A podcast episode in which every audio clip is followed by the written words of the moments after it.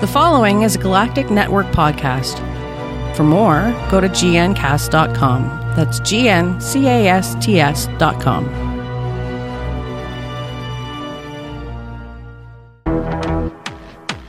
Hello and welcome to a new episode of Who Knew and Review, a podcast from the Galactic Network.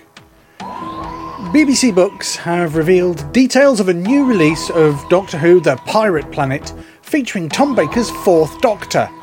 The new release, adapted by writer James Goss, is a novel based on a long forgotten draft of the script found in the Douglas Adams Archive in Cambridge. A work by the Hitchhiker's Guide to the Galaxy author that no one has ever read, unseen for 40 years, and vastly different from the TV show. The hugely powerful Key to Time has been split into six segments, all of which have been disguised and hidden throughout time and space. Now, the even more powerful White Guardian wants the Doctor to find the pieces. Sounds exciting, doesn't it? Let's stick with alternative media for the moment. In the galactic census, idyllic Strelin is recorded as a Grade 3 planet, its inhabitants possessing neither advanced technology nor knowledge of other worlds. Accordingly, Strelin is protected. Landings by off-worlders are strictly forbidden, unless, of course, those off-worlders are officials of the galactic census itself, come to investigate the origin of a mysterious subspace signal. A signal no native of Strelin should be able to send, breaking all local bylaws. The time travelling doctor and his companion, Mrs. Constance Clark, have only just landed on Strelin 2, but they and the census officials aren't the only off worlders to come here. Inside a nearby mis- monst- monstrosity, monastery, the monks of the reclusive Brotherhood of the Black Petal are guarding a strange and terrible secret. Something that might bring disaster not just to the Strelin, but to every civilized world in the galaxy. Oh, yes, you better believe this Sixth Doctor story by Big Finish has been released, and it sounds absolutely fantastic. If you're not into the audio adventures, probably a good place to start. I find them all fantastic. But as you know, I try and ape some of that in my other podcast, the Sci Fi Survival Guide. I'm writing a new one at the moment, weirdly, that's about time travel and how frivolous it will be. Anyway, you didn't you didn't tune in to listen to me talk about my other show. Let's stick with books, shall we? Because if you're stuck for something to buy your Whovian better half, then there's been a release of a great selection of books all centered around Doctor Who and its timey-wimey world. Four new hardback books and one great audio book collection from fairy tales to history to revisiting, revisiting some past favourites. The choice is yours. hauntings, sky sounds, parallel universes, monster sightings, the New World Order, ghost ships, urban legends, mysterious radio broadcasts, and secret government facilities are just a few things we've talked about on Weird World Weekly. Listen to find out what's next. Go to gncasts.com slash weird to listen, find out more, and subscribe to the podcast that discusses the paranormal, mythological, conspiratorial, unexplained, or anything else we think is a little strange and out of the ordinary. Also, Matt's continuing search for turkey recipes. It's all on Weird World Weekly, part of the Galactic Netcast network of shows, also available wherever you listen to podcasts. The science of Doctor Who. Ah, the science behind Who. It's a little bit of a lengthy one this week, and I do apologise for the length, but there is a lot to get in. There's a lot for you to try and understand. As you know, I mix science fact and Doctor Who science fiction. So let's start with the latter. In Doctor Who, many black holes have been mentioned or observed. Black holes were regions in space created where the remains of a dense star of normal matter collapsed far enough to drill a hole through the fabric of space, creating a singularity. Their incredibly dense, dense density resulted in a strong gravitational pull. The Tenth Doctor said to Rose Tyler that his people, the Time Lords, practically invented black holes. Well, in fact, they did, according to uh, according to old Doctor Ten in the Satan Pit. Omega and Rassilon destroyed the star in Qqaba to produce an energy source powerful enough to enable time travel. Omega, thought dead, survived his journey through the black hole. Although he was trapped within it, he was able to shape matter within it at his will. Rassilon brought back either a black hole or its singularity to become the Eye of Harmony. When two versions of the Doctor's TARDIS collided, the Tenth Doctor combined a black hole and a supernova to stop a black hole from being created, after witnessing it in his fifth incarnation. The Doctor's TARDIS has the power to both resist the pull of a black hole and to tug the Walker expedition rocket out of a black hole's gravitational field. This is all well and good within Doctor Who. However, science has other ideas. A black hole is a region of space time exhibiting such strong gravitational effects that nothing, not even particles and electromagnetic radiation such as light, can escape from within it. The theory of general relativity predicts that a sufficiently compact mass can deform space time to form a black hole. The boundary of the region from which no escape is possible is called the event horizon. Although the event horizon has an enormous effect on the fate and circumstances of an object crossing it, no locally detectable features appear to be observed. In many ways, a black hole acts like an ideal black body as it reflects no light.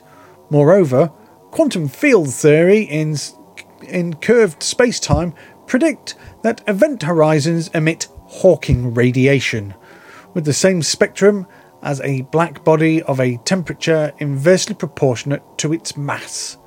This temperature is on the order of billionths of a Kelvin for black holes of stellar mass, making it essentially impossible to observe. Objects whose gravitational fields are too strong for light to escape were first considered in the 18th century by John Michell and Pierre Simon Laplace the first modern solution of general relativity that would characterize a black hole was found by Karl Schwarzschild in 1916, although its interpretation as a region of space from which nothing can escape was first published by David Finkelstein in 1958. Black holes were long considered a mathematical curiosity.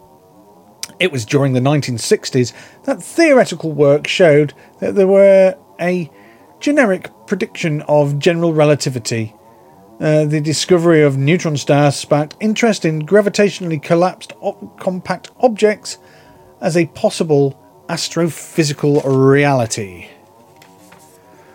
Black holes of stellar mass are expected to form when very massive stars collapse at the end of their life cycle. After a black hole has been formed, it can continue to grow by absorbing mass from its surroundings, by absorbing other stars and merging with other black holes, supermassive black holes of millions of solar masses may form. There is a general consensus that supermassive black holes exist in the centre of most galaxies. Despite its invisible interior, the presence of a black hole can be inferred through its interaction with other matter and with electromagnetic radiation such as visible light. Matter that falls onto a black hole can form an external accretion disk heated by friction, forming some of the brightest objects in the universe. If there are other stars orbiting a black hole, their orbits can be used to determine the black hole's mass and location. Such observations can be used to exclude possible alternatives such as neutron stars. In this way, astronomers have identified numerous stellar black hole candidates in binary systems and established the radio source known as Sagittarius A at the core of our own Milky Way galaxy, which contains a supermassive black hole about 4.3 million solar masses. Well, there we have it. The difference between a Doctor Who black hole and a actual science black hole. Did you follow it? If you want to know any questions, please don't email me. I ain't got a clue. That's the sort of thing that you could email Anessa from the Alien Invasion. She would love it. How'd you do that? I believe their email address is alien at gncasts.com, but I didn't say that.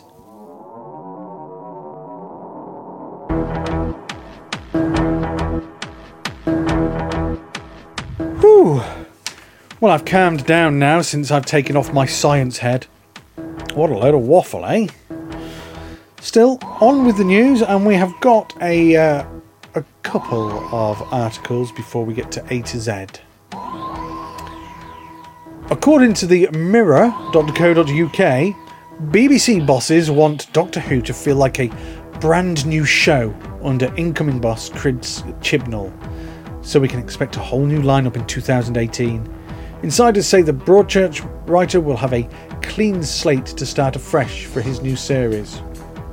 Rather bad news for actress Pearl Mackie, who plays new assistant Bill in Steven Moffat's last run, currently filming for next year. Pearl 29, who's yet to be seen by viewers, is said to have signed on a one year contract and is expected to depart with Peter Capaldi, aged 58, and Moffat after 2017's Christmas special. The replacement Time Lord is apparently going to be a younger actor in a bid to help boost the flagging sales of dolls, books, DVDs, and toys.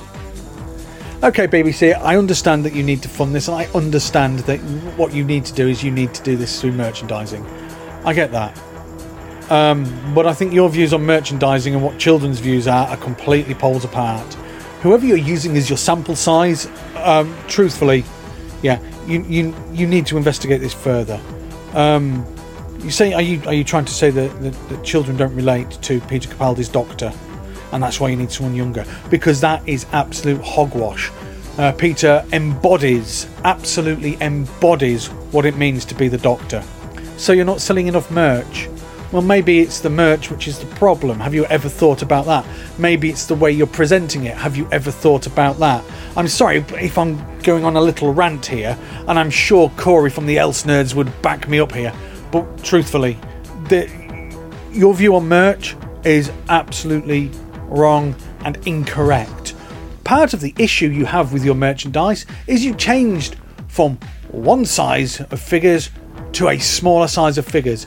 So, what you're trying to do is sell me something for the same price, yet making it almost half the size. That is your problem with merchandising. It is not the show itself. That said, the show is all about change, and bringing in change is no, it's not a problem. But please, BBC, grow up. Yeah, if you want help merchandising, why not ask the army of fans? And when I say the army of fans, truthfully, if every person who liked Doctor Who jumped up and down right now, we would crack the planet in two. Don't give us this BS. We know to expect change. Yeah, that is the nature of Doctor Who. Whew. Sorry to go off on a slightly unscripted rant there. Let's stick with Pearl Mackie, shall we, in the final story that we have this week. And then, after my little advert telling you how you can contact me, um, we will have the A to Z. And then, following on from that, there'll be my mini spoilerific review of Class. Pearl Mackie 29 has been pictured filming scenes for the popular sci fi drama in Woodland in Cardiff. That's right, actual filming news! She was illuminated by large lamps. Pearl's character appeared concerned as she gazed into the distance. The shoulder and collar of her red sweater was covered in mud, indicating she'd been in some sort of struggle. She was first seen filming the show in June and pictured on this set at a late night shoot at Cardiff University. Now, not many outside shoots have been discovered this year. I'm personally putting that down to Trump and Brexit, and maybe even you, Barrowman! Shakes fist, Barrowman! Um, also seen filming is what one of the newspapers has claimed to be a Roman, another one has claimed to be a knight. Um, it's likely to be some sort of medieval. They're wearing chainmail, and I believe chainmail came in around about that time.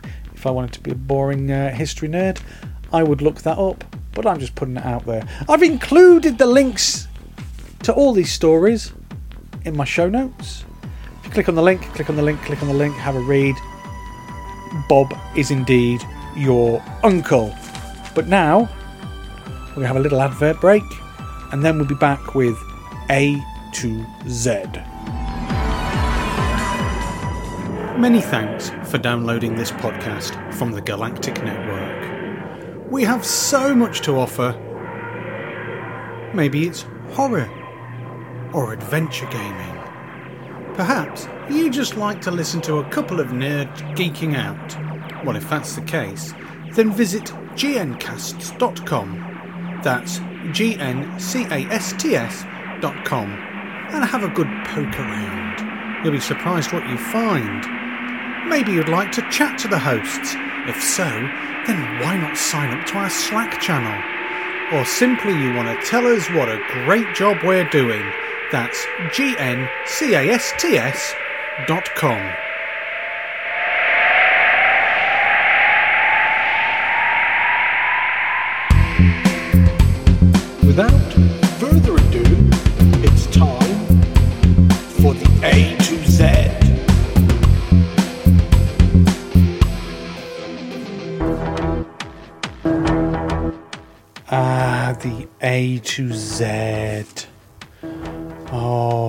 you know what comes after this is my slightly spoilery re- review of Class, where um, I will be spoiling the show if you haven't listened to it. Not too much. I, I'm mindful of these things that a huge swathe of people in a massive country who's just just elected an idiot hasn't uh, hasn't had chance to watch it yet. Anyway, the monster this week is the Macra. And uh, the first episode we saw them in was the Macra Terror, although they were in a slightly later episode. And the planet of origin, well, it's it's never actually specified. It's only specified that it is indeed a colonized world, but they do go under the name of the Macra Empire. The uh, sapient species of Macra were larger than humanoids and able to hold a human in one claw. Oh yeah, did I mention they're massive crabs? They're stocky in build with large eye stalks, large claws with a smaller set beneath the mouth. They're dark, mucky brown in colour. They were also covered in hairs at one stage. Now, the Macra were a giant crustacean race that fed on unclean gases which were poisonous to humans. They sort of resembled crabs. They would consume humans where possible. Eventually, the Macra fell into an even evolutionary decline, reverting to mindless creatures in the depths of New New York. So there we go. I don't know about you, made me want lobster. Up next, a touch of class.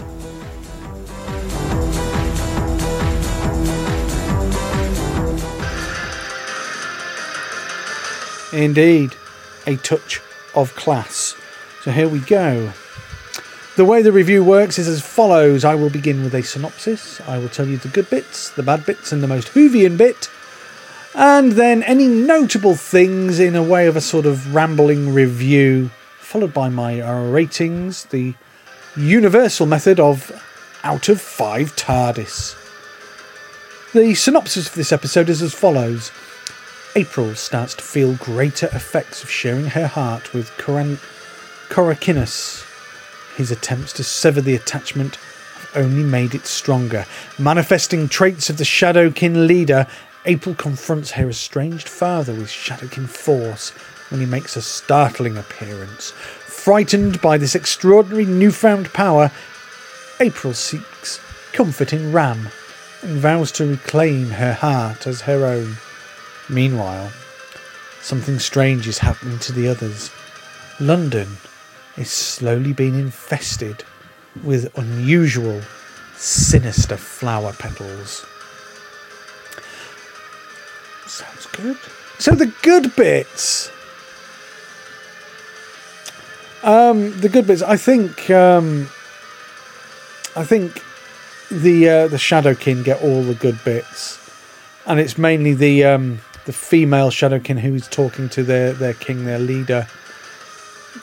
Um, she has a she she has the excellent line of Majesty, you're showing the colours of the mate. Oh yeah.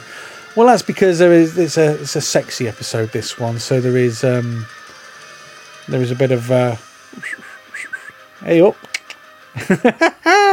that's right. I've devolved into a seven-year-old. Following on the good bits, um, the Shadowkin leader himself, Kar- Corakinus, has the excellent line of, "I don't suppose we could have a moment of a cuddling." And this uh, this happens, of course, when April and Ram are cuddling. But it's it's a really funny, a really really quite a, a funny thing for this um, fearsome beast. The Whoniverse, I've noticed, in general, does strong, scary women well. I think years of having um, having the uh, women being the weaker ones and running away all the time, I, I think they've learned a thing, and they're now these quite quite fearsome, strong, scary women type. The bad bits, however, and the bad bits is the the feeling of angst from all of these young adults. Um, I understand you're trying to give that sort of angst across, but it's it's comedic, and it's actually, I don't think it's needed. I don't think you need to ham it up quite as much as you've done, and unfortunately, it it's very noticeable, and because it's so noticeable, it's um, it's comedy. So, what is the most universal bit? Well, the design and the uh, realm of the Shadowkin is done particularly well. And as for their voice, who doesn't who doesn't love a vocoder effect? I want vocoder effects. I want to be able to do this podcast with a vocoder effect. Why can't I do a podcast with a voc? Oh, that's right. I can. You want to check out the Sci-Fi Survival Guide just to see how many vocal effects you can put in one podcast. Oh yes. So the musings, as I was watching the show, these are the things that occurred to me. Some of them might be spoilerific, some of them might be silly, some of them might be sensible. Uh, truthfully, I just tap it into my uh, into my phone as I'm watching. I don't edit it. I just read it back for your pleasure. So it seems sharing a heart over a crack in space isn't all it's cracked up to be. That poor Shadowkin. Oh, that poor sofa. Oh yeah, I suppose poor poor April as well, but but I was more more concerned that she chopped the arm off a sofa. And then we get the innocuous flowers, and these are, these are present all through the episode, which is fair enough. They sort of reminded me a bit of the Isolus, and I think that's because of the way they were animated as they as they drifted through the air. Um, so I sort of hope we're not going to get a fear her moment, because let's be honest, that was the second worst Doctor Who episode of all time ever. The one thing that I liked, though, and it, we're literally just five minutes in, and that's and that is April playing violin. Ah, look, it's just a weakness of mine, okay? I don't mind admitting that. I mean, we're all adults here, okay? There's just something, I don't know, sort of sexy about female violinists. So there we go. Now you know what to buy me for Christmas. Then we get to the sort of introduction of the the new headmistress, and let's be honest, they appointed her first, but hey, it's an academy. I'm sure they can do that. What do you mean you don't know what an academy is? Google it. And they really hammer home this thing about the governors. Now we know the gov, we well we know the governors were meant to be the Chestertons, but so I mean, is this is this a, a red herring? Are, are we uh, uh, I mean, just what is going on? They've really, really shoehorning it in there. The history class in the school was actually, um, well, actually reminded me a bit of some of some of the classes I went to, and I sort of, I sort of get the the familiarity that they're going for, and I sort of like. Um, although we certainly never had anyone like April. I mean, she she does have a fair few issues when it comes to organised wars and lockers. But there was one thing that annoyed me, and I'm speaking as a nerd. It really annoyed me. It's quite clear that she's got an Android phone, which is fair enough. Yeah, I you can have whatever phone you like, but it was clearly playing an iPhone ringtone. Am I wrong in that? I don't think I am wrong in that. I, I mean, I think that that really did sound like an uh, an iPhone ringtone, and if that is the case, then that is unforgivable. Although, let's be honest with regards April, because this was all about April, sort of. Um, and I, who wouldn't want to share a Shadowkin heart if it meant you could manifest swords, or katanas, or scimitars, or you know, that'd be quite cool.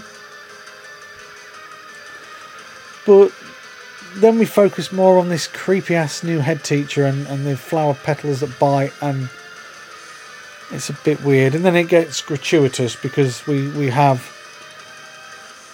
we have the um, the sex scene between Ram and April. Now, okay, they tried to inject some comedy into it, but it didn't seem to have much of a point. There's still no backstory, and it, it's sadly lacking, and it's such a shame that there is no backstory. I would like these characters to develop, but truthfully, they're, you know. But out of the whole Hoobie gang, and hey, if Buffy had the Scooby gang, and this is set in the Whoniverse, then this can only be the Hoobie gang, and that's what we're sticking with, okay? No one can have any problem with that. We are sticking with the Hoobie gang. Um, but the only the only redeeming ones really are April and Ram. So let's go on to the two strong women, the uh, the headmistress and Quill. I mean, I, I like how the headmistress is all very matter of fact. It's almost like she is some high ranking unit official. Now, that would be good if the school is a front for unit. Personally, if I was to run a school uh, on a Kraken space time, that's probably what I would do. But hey, what do I know? I don't run a school, I do other things. There, there's fundamental issues with the episodes and truthfully, a lot of the characters I couldn't I couldn't give tuppence for. Prince Oozy, Oozy Trousers and his uh, and his boyfriend couldn't care less. Um, uh, Swatty fourteen year old couldn't care less. Really, April, Ram, and Quill are the only three ones that saved this show, and for for that reason, after I've cast a little bit of Shadowkin magic and got a disabled person walking again, um, I can only give this three TARDISes out of five. So there we go. Anyway, we shall be back next week. We'll have another touch of class. I will see if I can find some more science of Doctor Who, and we will definitely have more A to Z. Until then, have a jolly good time. Toodle pips. This has been a Galactic Network podcast. For more, go to gncasts.com. That's G N C A S T S.com.